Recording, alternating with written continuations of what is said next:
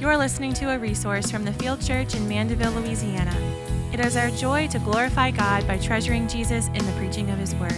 We pray this resource will be a tool used to aid in your relationship with Christ in addition to your local church.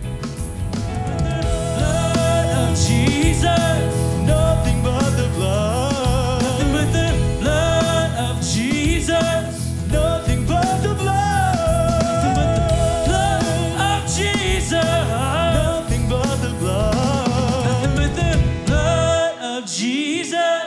Nothing but the blood. Good morning, the Field Church family, and welcome to this worship service.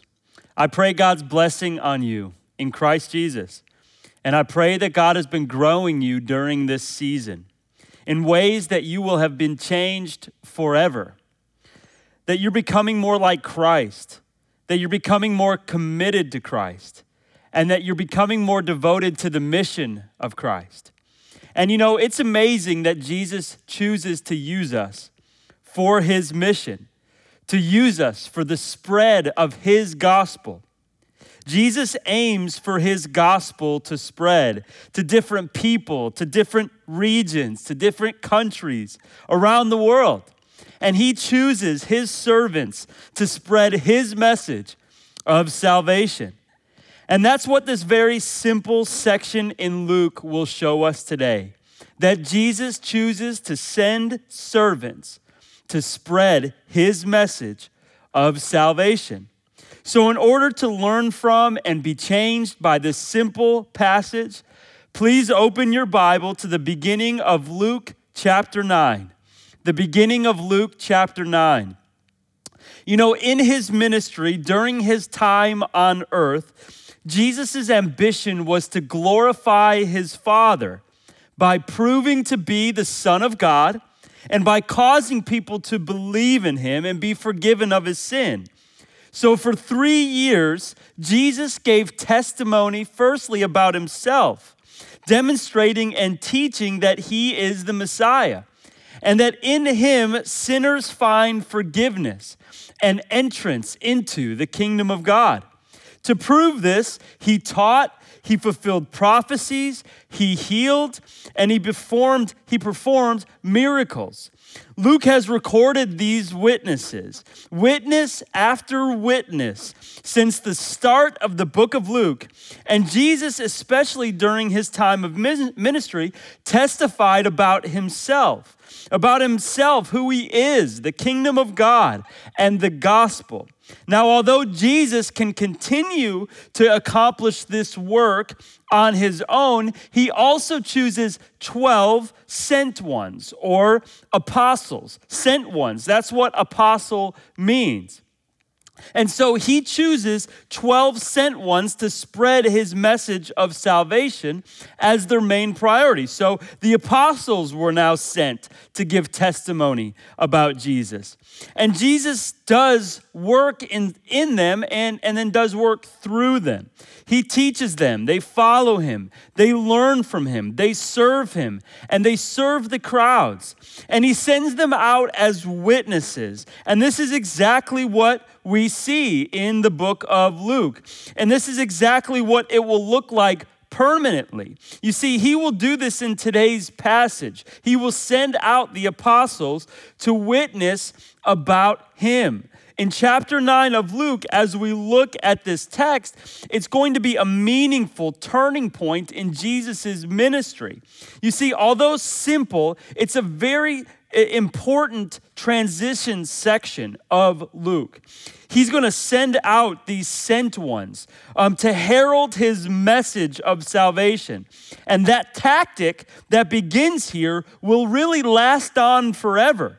You see, just as the four Gospels flow seamlessly into the book of Acts and then on into the epistles, so also the commission to the sent ones who proclaim His kingdom will also flow seamlessly from the apostles on into the early disciples and then to the church, and including us as we enter into His plan as born-again believers. And so we see Jesus, He testified about Himself, We see the apostles were called to testify him. But as we talked about, Jesus is choosing now to send sent ones permanently for his cause. And so therefore, we too are sent to give testimony about Jesus.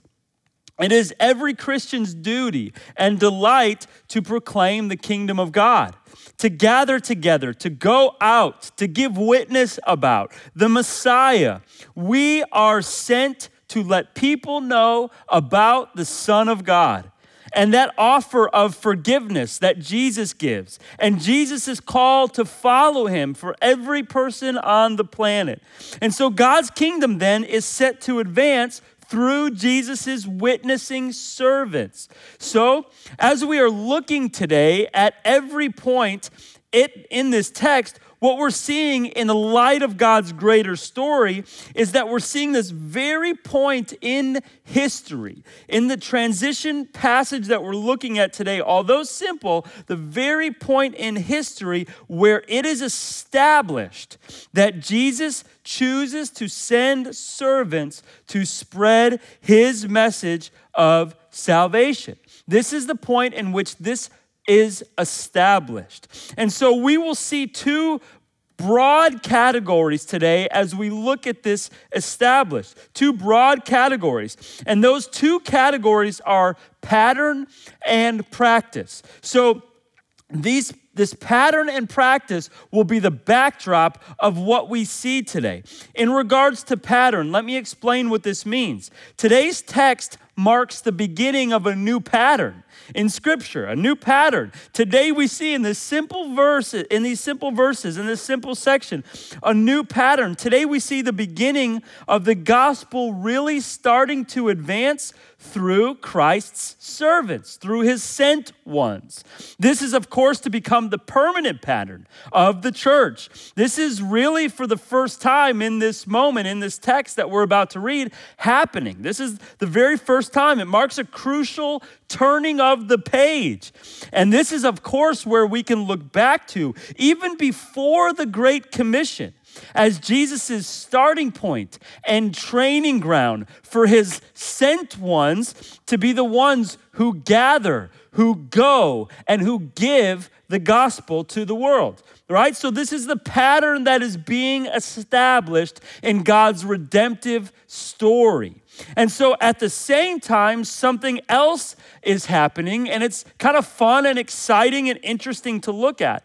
It's that we also get a glimpse into Jesus's practice, his practice. As Allen Iverson would say, we're talking about practice, which is what I mean by practice is this, that we're going to see how this one, this Jesus, the Son of God, the, the instructor, the teacher, the shepherd, um, the overseer, how this one gives instructions as to how these sent ones are supposed to go. And we're also going to see his leadership in this, how he gathered his sent ones, how he prepared his sent ones, how he sent his apostles specifically. And so we as Christians can gain much insight from this into the Lord's leadership, into our duties for multiplication, and then also our practice of, as we go, um, sharing this message, what our duty is. And so therefore, we see the two categories as the backdrop. Jesus sends his missionaries, his sent ones, to go carry on his message of salvation. We're going to see this picture of, of pattern being established and practice being established. And then within these uh, two categories, kind of against the backdrop of these two categories, we're going to focus on three points, three observations, really. These points are just going to teach us about the pattern and practice of multiplication. And so how Jesus chooses to send servants to spread his message of salvation. So these three points are really going to be the observations of how he goes about doing this. So we observe through Jesus sending out the twelve, and we're going to gain insight into our task for all Christians to, to be the proclaimers of the kingdom. And so how Jesus sends his servants and the pattern that's being established, because we are given the commission to bring about his gospel to the ends of the earth. So let's pray as we look today at Jesus choosing to send his servants to spread his message of salvation, that we would see the sending of the twelve, the pattern established, and we would see the, the pattern that um, we uh, fall into. It, it, it's also our pattern of how we live, and then also the practice. And as we look at this, let's pray that we're convinced, that we're gripped by, um, that we would be changed by, that he would teach us uh, about the, the task that we have as believers in Christ to spread his gospel. Let's pray. Let's ask the Lord to grip us and teach us as he sends us. Let's pray. Father, thank you so much for this time. Thank you that even though you don't need us, Jesus, that you choose to send your servants to spread your message of salvation. You establish here, as we have seen, you be the only one who is spreading this message so far in Luke. Really, the, you are the main uh, one who, who is teaching and proclaiming, and then yet you establish and send your apostles as a new pattern, and that moves into our lives as we are called to be sent ones as born-again believers. I pray that as we see this pattern and we see the practice of you sending out sent ones for the message to spread, that we would take heed, that we would fulfill our calling as, as Christians, and that we would be used of you to see the gospel spread to the ends of the earth. Thank you, Jesus, that you choose us even though you don't need us to be part of your plan. Help us now to learn and to be gripped by your message. In Jesus' name, amen. Let's read Luke chapter nine, verses one through six. That's our passage um, that we are moving into. Luke chapter nine, verses one through six. And he called the twelve together, and he gave them power and authority over all demons and to cure diseases. And he sent them out to proclaim the kingdom of God and to heal. And he said to them, take nothing for your journey, no staff, no bag, no bread, nor money, and do not have two tunics. And whatever house you enter, stay there, and from there depart. And wherever they do not receive you, when you leave that town, shake off the dust from your feet as a testimony against them. And they departed, and they went through the villages, preaching the gospel and healing everywhere.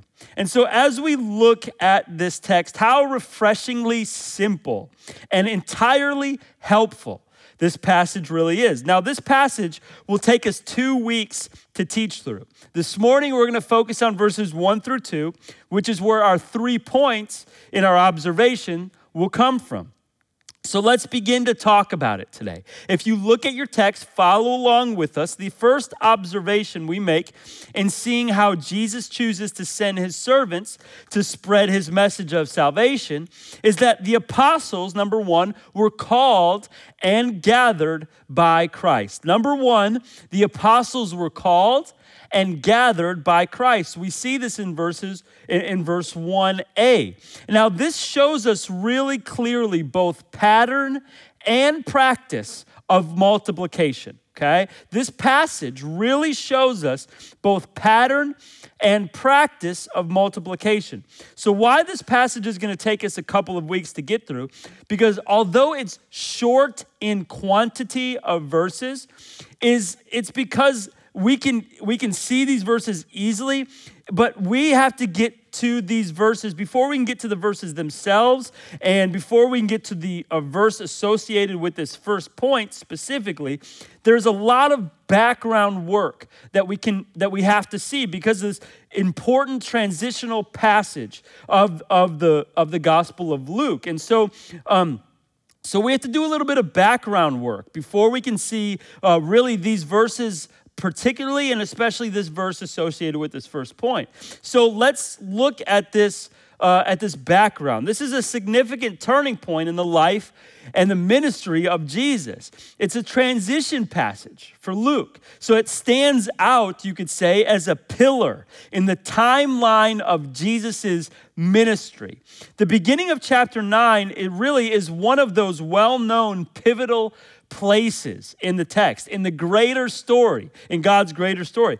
It marks the beginning of a new pattern of Jesus's sent ones, his apostles here, being sent out in an official capacity to be the main conduits for the gospel to go forward. This is the first time this pattern is being established, and people are going to be saved through this new pattern. So when I say new pattern, I simply mean that before this point, Jesus did the work of the ministry on his own. Okay, so if we're following the storyline of Luke, we see this transitional passage. We see that he gathered and, he, and he's going to send out um, these uh, apostles, right? He calls them and he gathers them. Before really the, the, the calling and the gathering, there's a lot going on here. And what's going on is before this calling, before this gathering, Jesus did all of this work all of the work of the ministry by himself. So this is the beginning of the new and soon to be established permanently pattern. This is involving his sent ones as the trusted mouthpieces of the gospel. And of course, listen, this pattern we know isn't really new. It's just now coming into play. It's now being made manifest. You see, this was the plan of God even before the ages began for his sent ones to bring his message, to use his apostles, his disciples, including us, to be the proclaimers of the kingdom. This was already established. Now it's just coming to light, but we even see Paul testify. He says in Second Timothy chapter one, verses eight through twelve, he says, there, he says to Timothy, therefore, do not be ashamed of the testimony about our Lord, nor of me as prisoner. He's telling Timothy, don't be ashamed of the gospel and don't be ashamed of me because I'm suffering for the gospel. But he says to Timothy, share in suffering for the gospel by the power of God, who saved us and called us to a holy calling, not because of our works, but because of his own purposes and grace, which he gave us in Christ Jesus before the ages began. And so Paul and Timothy were called by Christ to be saved and to be used even before the ages began. And this has now been made manifest through the appearing of the Savior, Christ Jesus. The gospel has been shown and now it's advancing. It's been made manifest. And this Jesus abolished death and brought life and immortality to light through the gospel. Salvation is possible. And now this is the reason why Paul was appointed a preacher and an apostle and teacher, which is why he suffers as he does. He's not ashamed, he says, for I know whom I have believed, and I am convinced that he is able to guard until the day what has been entrusted to me. And so the gospel's been entrusted to him, to Paul, and to Timothy, and this was the plan prior to even the ages beginning. God has established this plan to save and to use Paul for the gospel. So this pattern was already established. It's just now in Luke's story being made manifest. You see, God established this plan well in advance, in uh, in the years prior, uh, in the ages uh, beginning, in the beginning of, of time, really, to even use us as well. Ephesians two, eight through ten tells us that this was his plan for us since the beginning of time. It says, for by grace you have been saved, church, through faith. And this is not of your own doing. It is the gift of God, not as a result of works, so that no one may boast. For we are his workmanship. Look at this, created in Christ Jesus for good works, which God prepared beforehand that we should walk in him. And so, and walk in them. And so we have had good works appointed that we would walk in even prior to us coming to Christ. And so we see evidences that this plan was established by God before the apostles were sent out. It wasn't because they were great. It wasn't because they had some strength. It wasn't because they told Jesus, hey, this would be a good plan, send us out. God established this plan, but now in Luke, it's being made manifest. And so we see also, even in the Old Testament, evidences there of God's eternal plans to use his servants for his namesake. Look at this from the words of Jeremiah. Look at the Lord's words to the prophet Jeremiah. He said, it says, now the word of the Lord came to me saying, before I formed you, Jeremiah, in the womb, I knew you. And before you were born, I consecrated you. I appointed you a prophet to the nations. He was appointed as a prophet to the nations before he was even formed.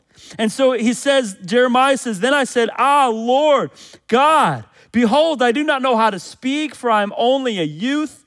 But the Lord said to me, do not say I am only a youth, for to all to whom I send you, you shall go. And whatever I command you, you shall speak. Do not be afraid of them, for I am with you to deliver you, declares the Lord. Then the Lord put out his hand and touched my mouth, and the Lord said to me, behold, I have put my words in your mouth. Jeremiah was a mouthpiece for God, established before uh, Jeremiah was even formed in the womb. And so this is God's plan. This was and is God's plan and pattern, to use his servants to proclaim his message of salvation.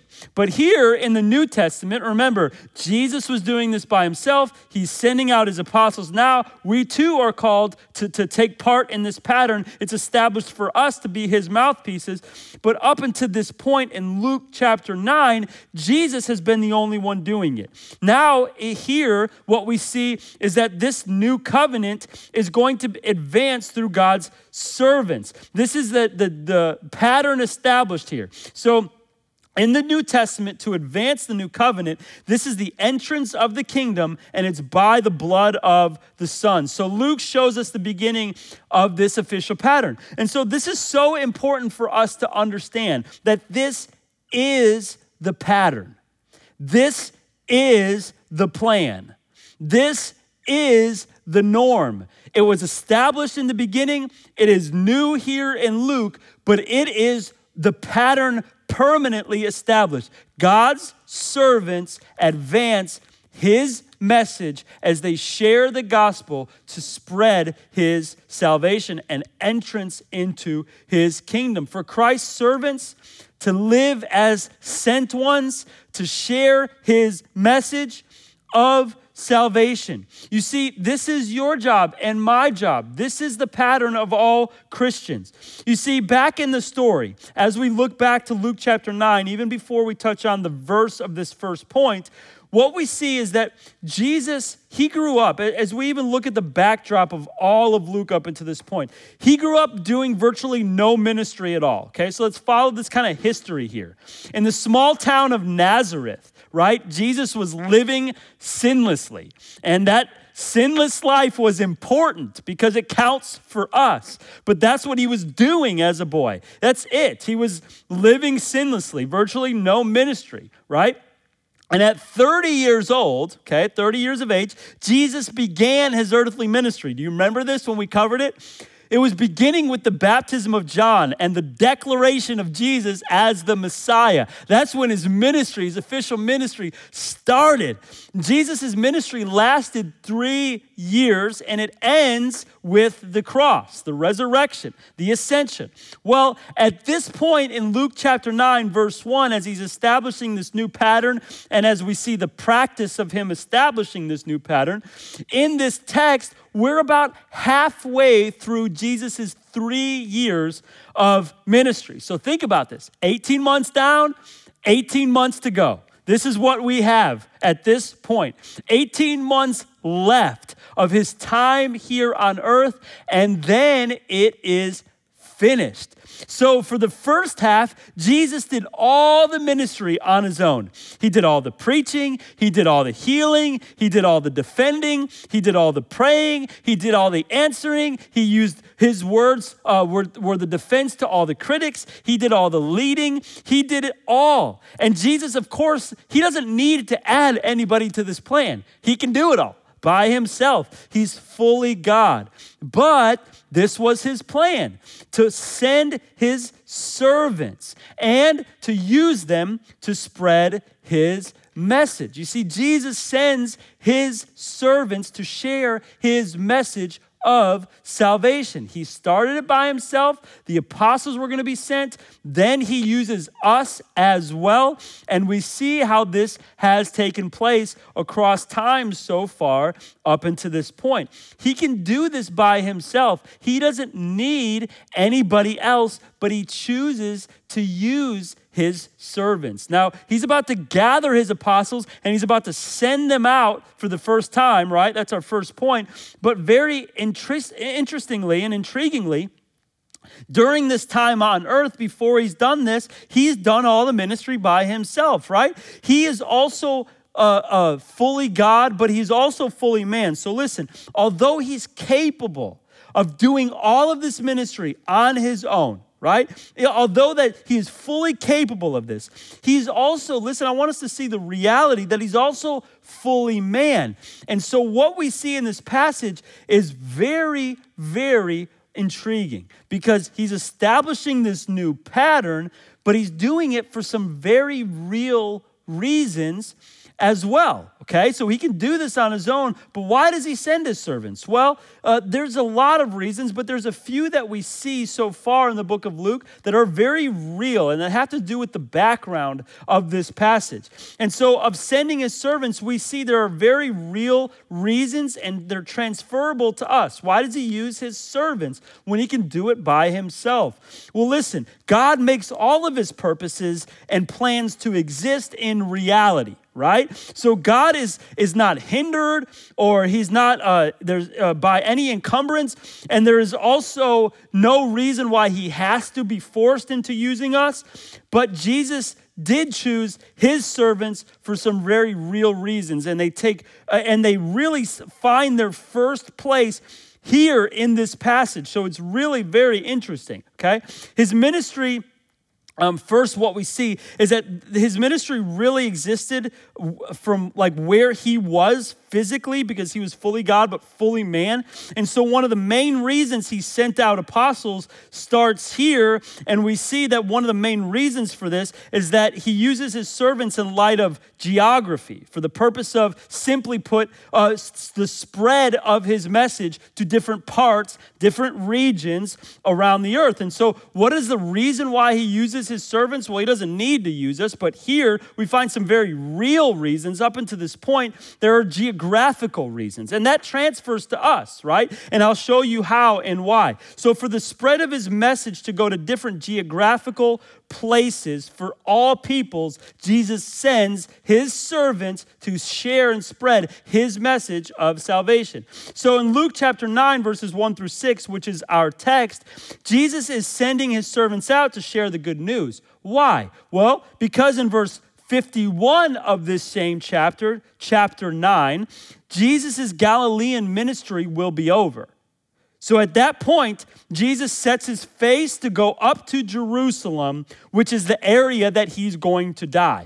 So Mark chapter five and six really records the sequence of this whole story, okay? So Uh, pay attention, follow this, okay? He records the sequence chronologically. Luke really doesn't show the chronology of this, but if you read Mark's chapters five and Mark chapter five and six, you're going to see the chronology of this. And you go ahead and read those chapters even after today's message.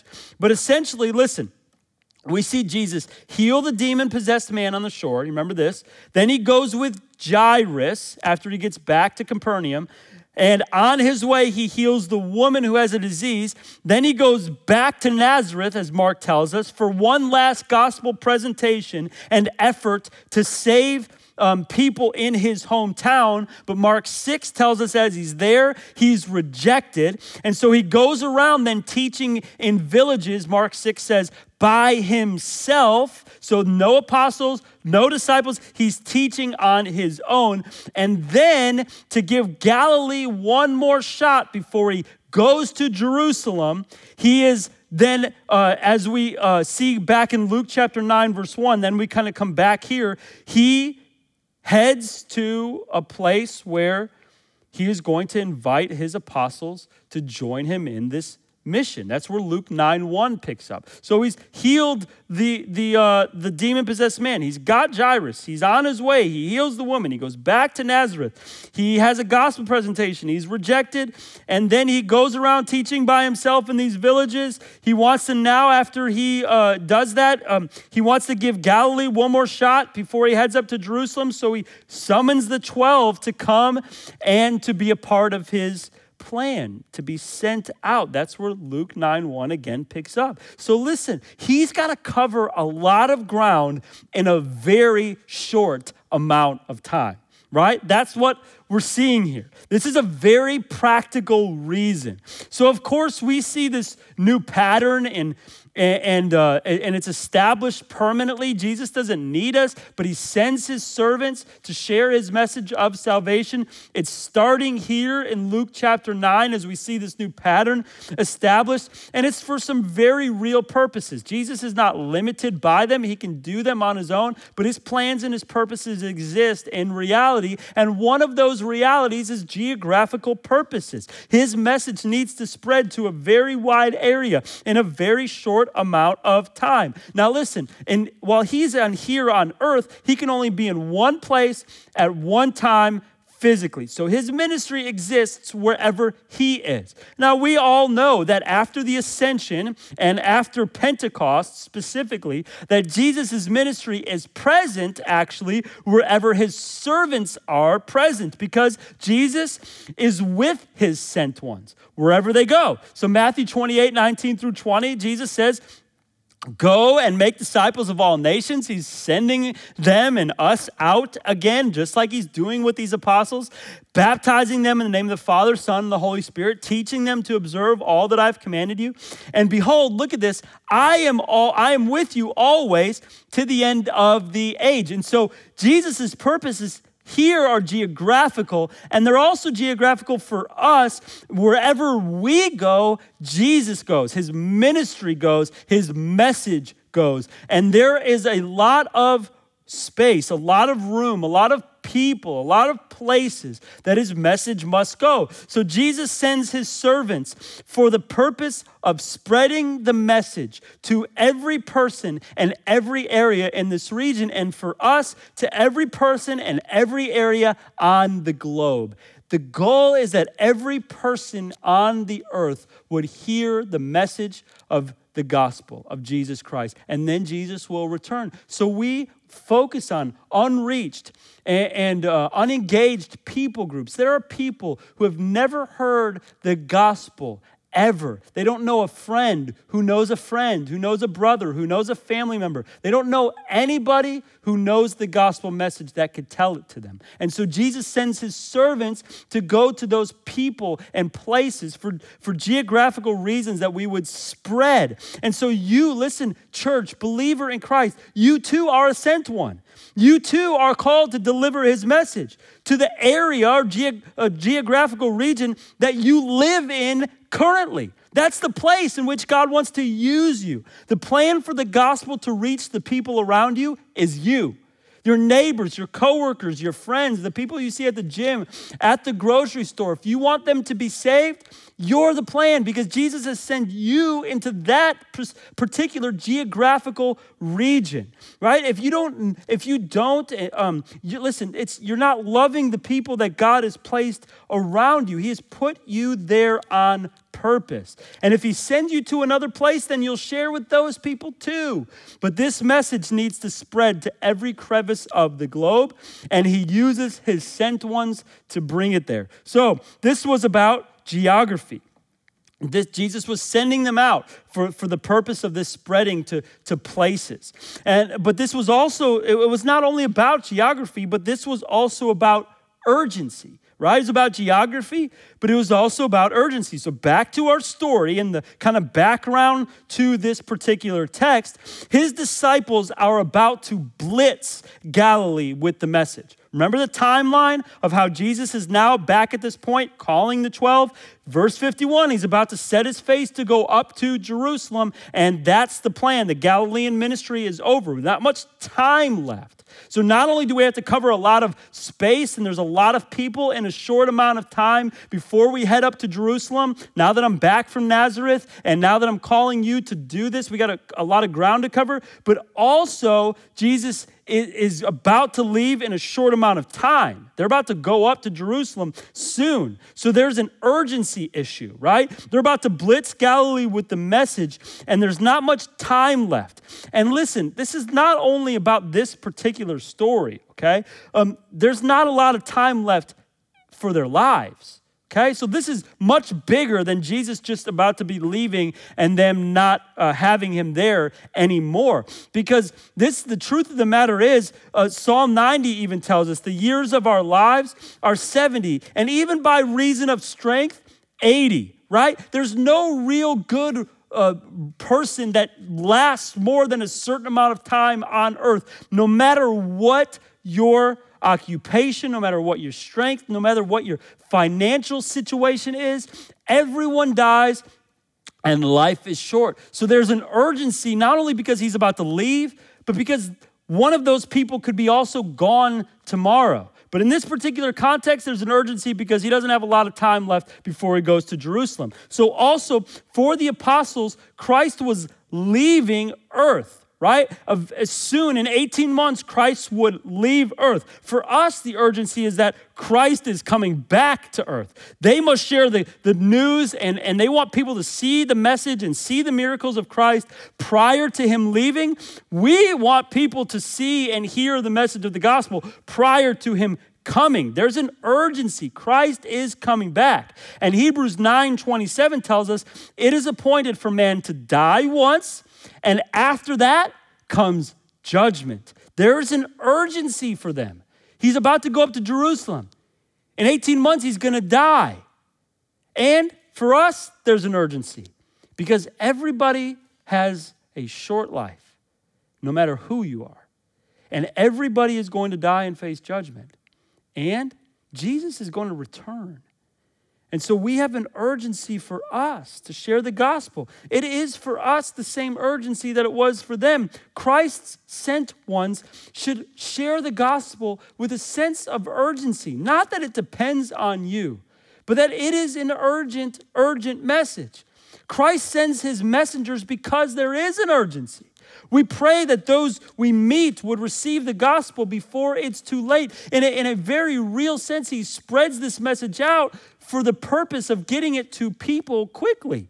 And so as more people bring the message, more people hear the message, and time, we, we can see more people cover ground in a short amount of time. That was the reality here. And the same is true for us, is true for us. But listen, we need to be people who share this message with urgency. There is a real possibility that the person that you love, the people you love, the people around you will not be there tomorrow.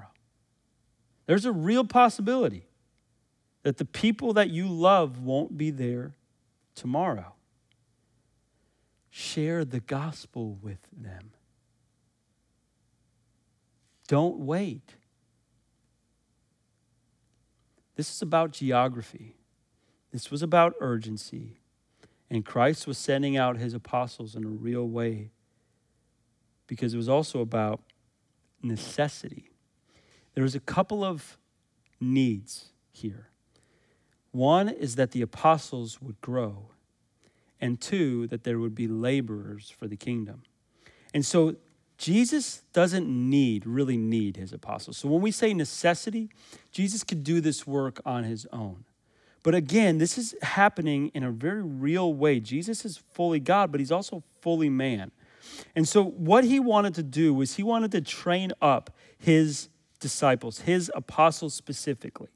right? He is showing them what it looks like to be followers of him. Jesus doesn't need them. In fact, he is much more capable and powerful than we could ever fathom, right? He can do this on his own in a blink of an eye. And there was no need for him to have help. But in his loving kindness, there was need for the disciples, the apostles, to grow, and they would only grow through living on mission, right? There was need for them to grow through particularly suffering, suffering directly in the path of advancing the gospel. So they, they are being called and sent out for geographical reasons, a lot of space to cover, short amount of time, for urgency reasons. He's about to go up to Jerusalem, and for necessity reasons, right? They need to grow. They need to become more like Christ. And the path through them, of, of them growing, is going to be through suffering for the sake of the gospel. They're going to be persecuted. This suffering happens directly in the path of advancing the gospel. This is real persecution that will take place for them. And this is what will make them more Christ-like when they share in his sufferings and advancing the message of salvation. That's what will make them more like Jesus,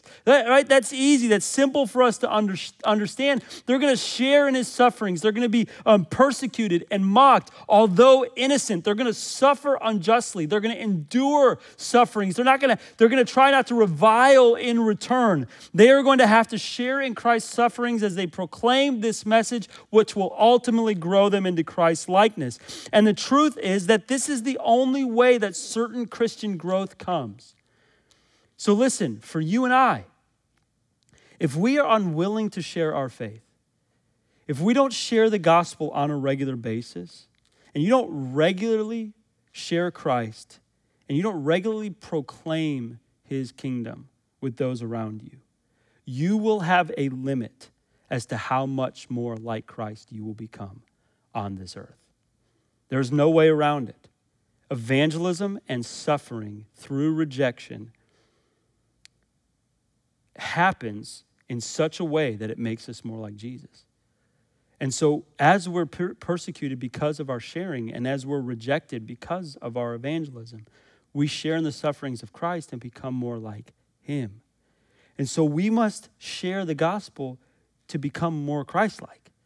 Although it's for the purpose of the salvation of others and for the glory of God, we grow. So there was need for the apostles to grow, and there was also need for laborers, right? As we see Jesus say in Matthew nine, verses thirty-seven through thirty-eight, then he said to his disciples, the harvest is plentiful, but the laborers are few. Therefore, pray earnestly to the Lord of the harvest to send out laborers into his harvest. There were crowds of thousands and thousands of people. There was need for more laborers. They had a lot of ground to cover in a short amount of time. There was an urgency because there wasn't much time left. And there was a need because there was a lot of people who needed to hear. There were great needs for laborers, to those who live as sent ones, as their first priority, proclaiming the gospel. And that's true of us. The world needs laborers. God doesn't need us to accomplish his plan. He's fully competent and capable. He's omnipotent and he's omniscient. He can do all of this work on his own. He's omnipresent. And yet he chooses to use his servants, as the pattern that is established here in Luke chapter nine, to share his message of salvation. And we need to take heed to his call upon our lives. There is a great reason. There's geographical reasons. We need this gospel to spread so people can be saved. There's an urgency reason. People will die without ever hearing the gospel message. And there is necessity. There's a lot of people. And God sends his servants to meet these needs by his grace. And so listen, we see that this is happening here. The background of this passage is that's what this is what's happening. Jesus begins the pattern of sending his servants to proclaim his kingdom, which is still the plan and the pattern. If you're a Christian, you're the plan, right? That's the pattern that still exists. God's sent ones proclaim his kingdom. That's you. That's me.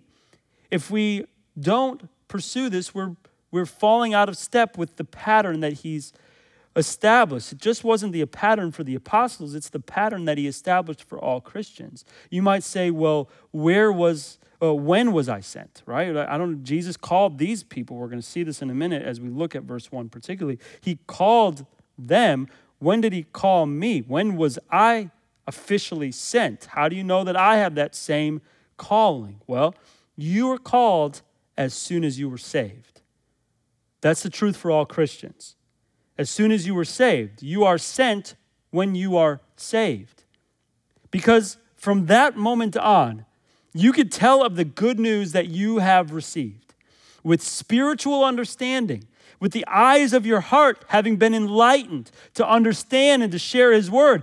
And you might say, okay, well, I was sent as soon as I was saved, but where have I been sent? Well, you have been sent right where you are.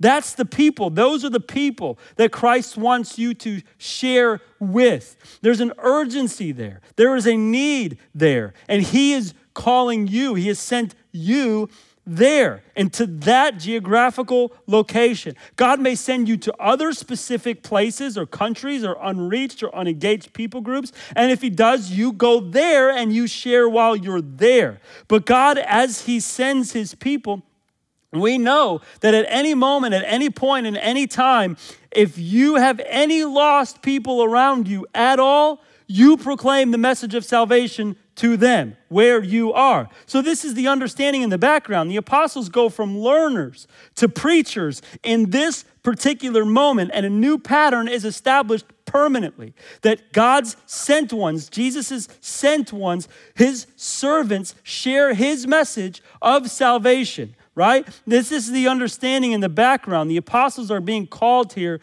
to go. So let's now go back to our text and look at the specifics of the text briefly.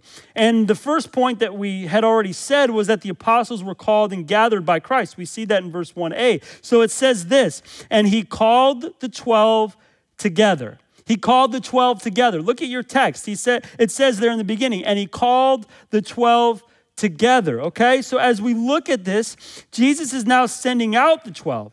And we see in this verse one, follow along in the text with me as we look at it, that he first, he calls them, right? He called the twelve together. He calls them. This is very simple, uh, but this is so helpful to understanding now the practice, right? This is the, the practice of how we see Jesus do that, of how Jesus chooses to send servants to spread his message of salvation. This is how. Th- these apostles, listen, they were already called to faith in Christ. So when we look at this first Uh, portion here of this verse, when we see calling, it's not talking about their salvation.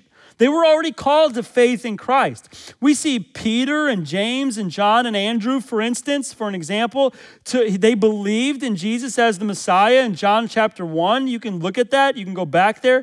But then they go back to their nets, right? This is a particular time in history. So they believe and then they go back to their nets, back to normal life. And then we see in Matthew chapter four, for instance, or in Luke chapter five, that Jesus calls them to committed discipleship. That's kind of step two in this way, right? And then we see in Luke chapter six, this is kind of step three, that they were called to apostleship. So in Luke chapter six, it says, when day came, he called his disciples, this is the twelve, and he chose from them twelve, whom he named apostles. Simon, he named Peter, Andrew, his brother, James and John, Philip and Bartholomew, Matthew and Thomas, Thomas, James, the son of Alphaeus, and Simon, who was called the Zealot, and Judas, the son of James, and Judas Iscariot, who became a traitor. So this is the calling now into another step. This is the apostleship. So we have the, the uh, saving faith, we have the committed discipleship, and we have this now specific calling into apostleship, where they're going to be called to go and multiply, to share, and to spread the message of Jesus. And so then what we see is after they go and they, uh, they're sent, if we jump down a little bit, even in chapter uh, nine and verse ten, we're going to see that they're going to re- return back from going for this first time. And they're going to share with Jesus all that had happened, right? And uh, they're going to report back to Jesus. And in the same verses, we see that they all withdrew, Jesus and these apostles, to discuss what they've learned. And so then what we're going to see then as the story unfolds, the final step will be the Great Commission, right? Where he releases them, period. And so Mark here says that they were sent out two by two, right? This is the same story, Mark chapter six, verse seven. And he called the twelve and began to send them out two by two and gave them authority over the unclean spirits, which, by the way, side note, myself, Pastor Chad, Pastor Taylor, Pastor Tanner can verify to the effectiveness of ministers paired in twos rather than flying solo in the ministry, right? But what a practice to follow. This is the full progression as we look at this particular calling in verse one. Here's the model of him sending. Ready? And we could take this, and if we took time, could be more specific, right? Calls them to salvation, calls them to committed discipleship, calls them to ministerial or multiplication, focus, commitment, right? Then he sends them out um, in a sort of uh, way where he is involved in this. Um, he debriefs and he discusses with them, and then uh, they're going to work more with him and follow his teachings. And then eventually, as he ascends, he's going to release them, right? And so this is the pattern and practice that we see of Jesus's leadership, right? This is how committed sent ones are established. We're saved. We commit to discipleship. We commit to multiplication. We are sent out, right? There is a learning and an instruction that comes from Jesus, and we're released, right? This is what we're all about. We're never on our own because his spirit is inside of us and his word is our instruction. But this is the pattern Jesus sets up here. So these men, they're normal. These are normal men. They're unskilled. They're called to be sent out. And this is what Jesus is doing in this particular moment. Verse one in this chapter, verse nine, of chapter nine, he's first calling them um, together. This is not the official calling of their salvation. This is the beginning of the calling to be sent out. And again, these are normal men. So listen, if you think I can't be called like this to be sent out, if you're saved, you're sent. And so it doesn't matter um, what kind of skill set you have. These men are ordinary. Really, in a lot of ways, it feels like less than ordinary, right? Because they are not uh, theologically deep people already. They haven't had a lot of time to, to focus on these things. They aren't being chosen because they're great. They're workers with their hands. They're not even really smart, uh, most of them, right? They don't even study, but God's going to use them in incredible ways. And so these twelve apostles, they're leaders of the new covenant. And, and uh, if we had more time, we could talk about how they're replacing the twelve tribes of, of Israel. Christ is calling them to be sent out for this new covenant. This is the main purpose, to do the work of the ministry. Christ is calling them, but he's not only calling them, he's also calling them together. This is one of the main reasons that we see this exists, is because he's showing us how this calling is taking place. He's calling them together. Now listen, this is very, very important for us to notice. Here's another practice, right? We see in verse one of chapter nine, he calls them, but he also called them, the twelve, together. He's going to send them out, right? And so before he does that, he calls them to be together. Um, as we see that when he calls them to gather here, these ordinary men, listen, they are people who have different lives.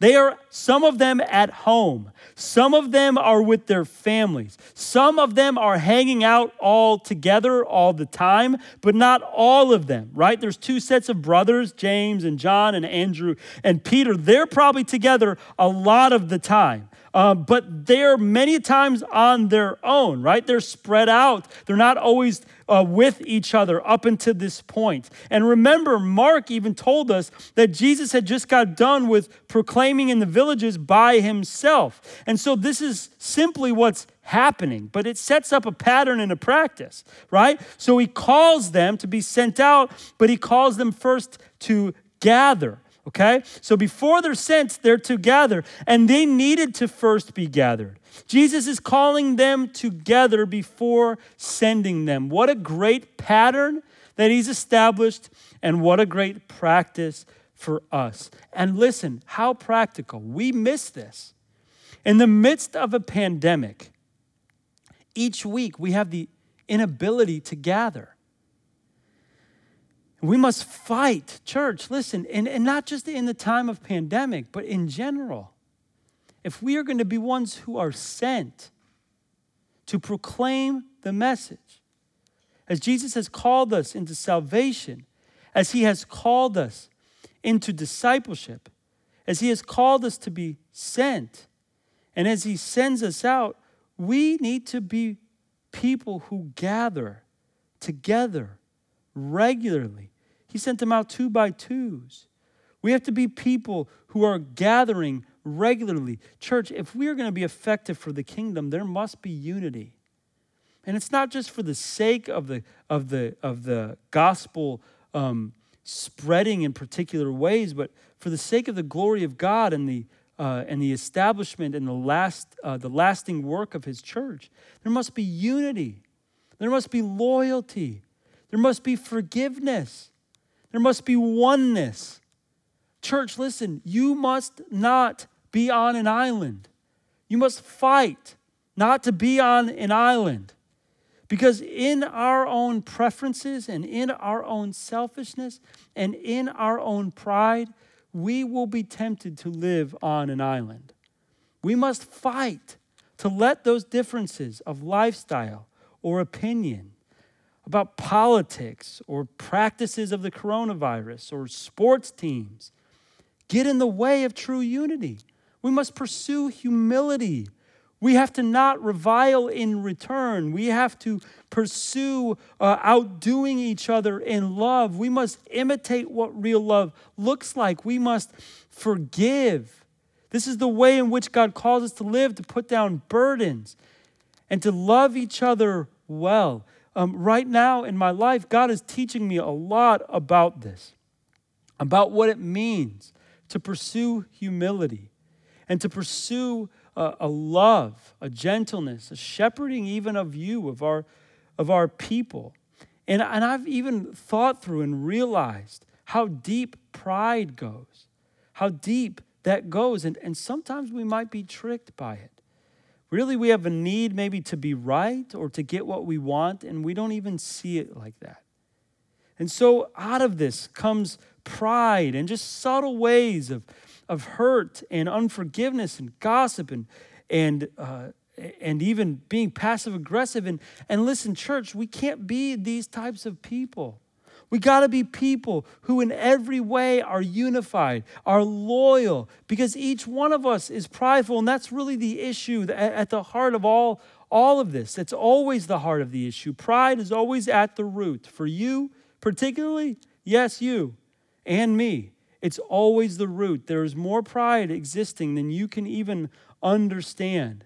It's a reason why we hold on to bitterness or that we judge or that we can't forgive, or that we want things to go our way, or that we must have the last word in order to be right.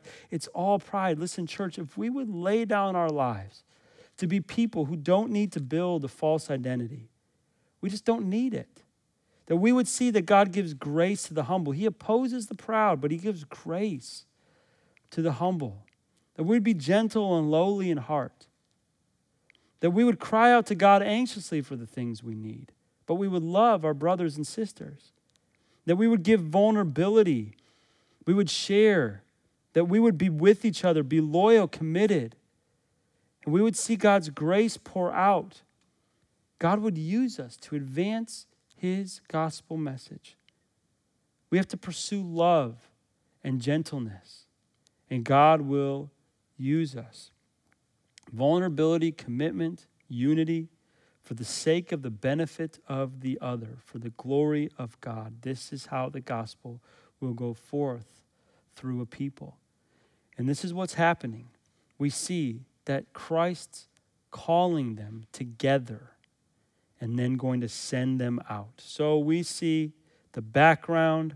We see this first point that Jesus choosing and calling and gathering. He's choosing his servants. He's establishing the pattern to send his servants to spread his message of salvation. And the apostles are called and gathered by Christ. Secondly, and just briefly, two further observations about these first two verses. Secondly, uh, the apostles were empowered and then sent by Christ. And so the first, we see the apostles were called and gathered by Christ. Secondly, the apostles were empowered and sent by Christ. And so what we see in this next portion here is that after they're gathered together, he gave them power and authority over all demons and to cure diseases, and he sent them out to proclaim the kingdom of God and to heal. We see this even into verse two, really, to do exactly what Jesus did. The power that he gave them was the power that he had to do miracles and to heal. And he gave them power and authority over even demons. So, so far, what have we learned about his power over demons and disease, right?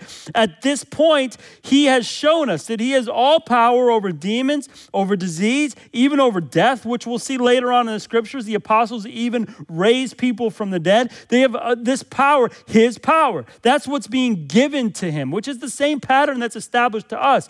Jesus' power lives inside of us through the Holy Spirit. And so this is what's being established here. He gave them power and authority over all demons and to cure diseases. And here what's being, what's being uh, done is that they're giving the power to verify the message of the gospel. The purpose is not in the healing or the casting out of the demons, of the curing of the diseases. The purpose here is the gospel being proclaimed and going forth. That's the main concern here. But listen, as they shared it, there's no New Testament. There's no scripture writing of the gospel message, um, that New Testament writing that's been written. And so when this is being shared by the apostles, there's no way for the people who are hearing to verify it against the scriptures, or to say, yes, what you're saying is true because I can read it in the scriptures. If we go to someplace now and we share a message, people, if you're a, if you're a Bible-believing Christian, you'll say, let me hear what you have to say, but let me filter it and process it through what I know the scriptures say, because they're, they take first place. That's where I, I find my source of of truth. There is no scripture. And so the way in which Jesus sent them out to verify the message they were proclaiming was through the miracles, through the healing, through the casting out of the demons. That wasn't the main purpose. The main role was proclamation, but the miracles verified that the message was true. And so listen, this was Jesus empowering them to verify the message. The main purpose was the proclamation of the gospel and their power uh, that, that God has given them. Jesus is giving them their authority um, is to verify this message. And so for us, this pattern is permanently established for us, right? And this is the practice.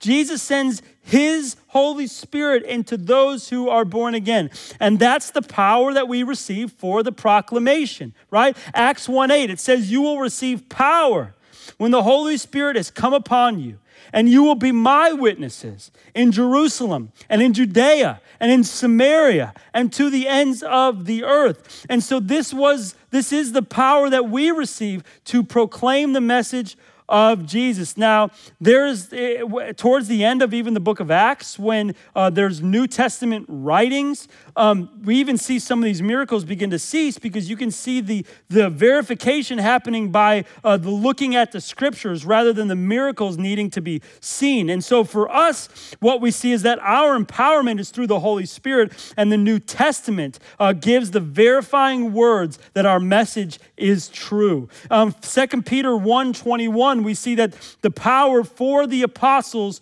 um, to write the New Testament was given through the Holy Spirit. It says, for no prophecy was ever produced by the will of man, but men spoke from God as they were carried along by the Holy Spirit. And so the same pattern is established. Jesus empowers his servants to go proclaim his message. We're empowered and we're sent after we're called to go, multiply, and gathered. And so as we look at this, what a Great pattern and practice that we see so far. Jesus is doing this ministry by himself, and then he calls the apostles to do it. He calls us to do it, though he doesn't need us. And the practice that we see is that he is calling us by his word. He's gathering us together to be of one mind, a church that's sent out into the world. We're empowered by his spirit, and he sends us. Number three, lastly, um, what we see in our passage in verse two is that the apostles proclaimed, and then they showed the compassion of Christ. So this is really them executing the task, right? As we look in verse two, it says this. It says, and he sent them out to proclaim the kingdom of God and to heal.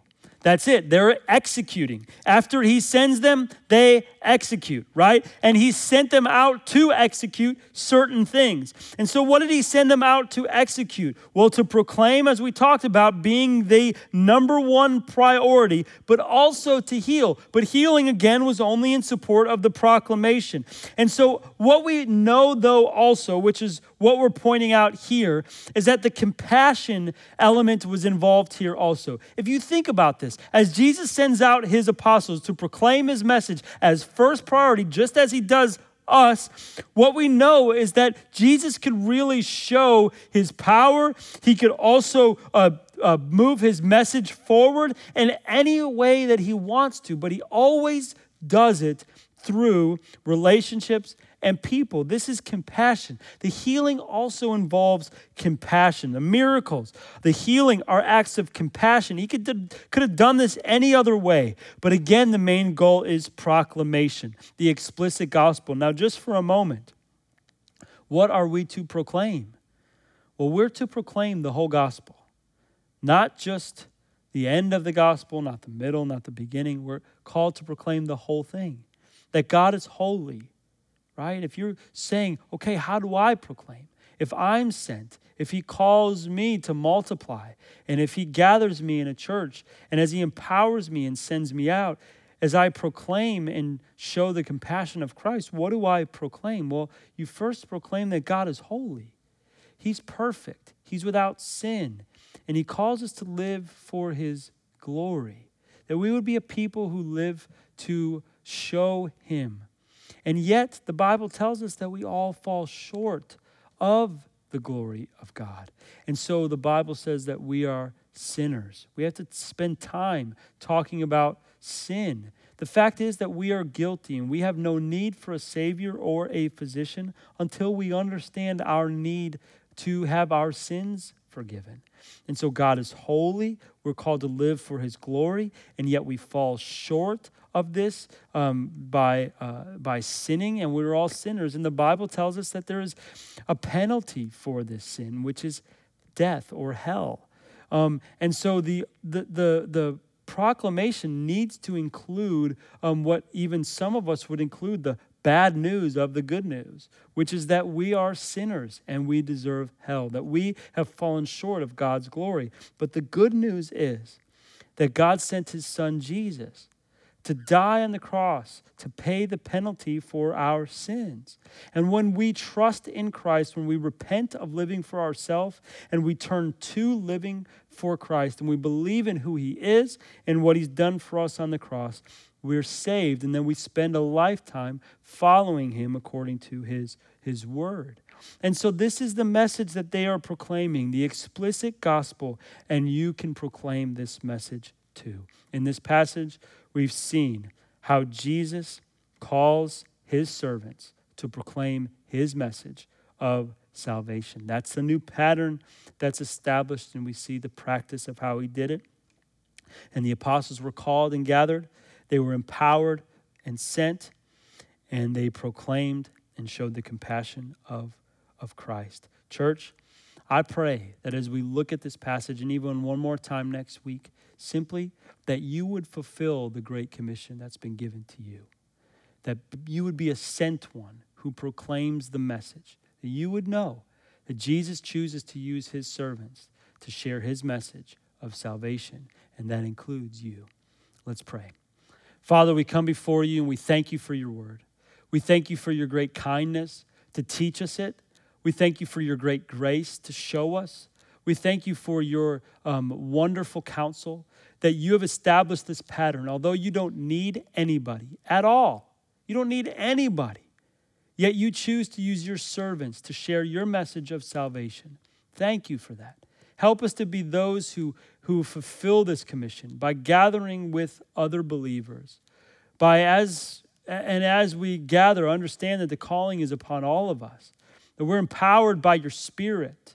And as we're empowered uh, by your Spirit and we and we go and we're sent out, um, we proclaim the message and we show the compassion of you, Jesus. Help us to understand that we're part of this story no matter where we're at, um, no matter what uh, resources that we have. Um, there is a need, there is an urgency for this gospel message to spread. Help us to fulfill even this week our commission to be proclaimers of your kingdom. In Jesus' name, amen. Thanks for listening to this resource from the Field Church in Mandeville, Louisiana. We pray that it helps you joyfully make Jesus Christ your treasure.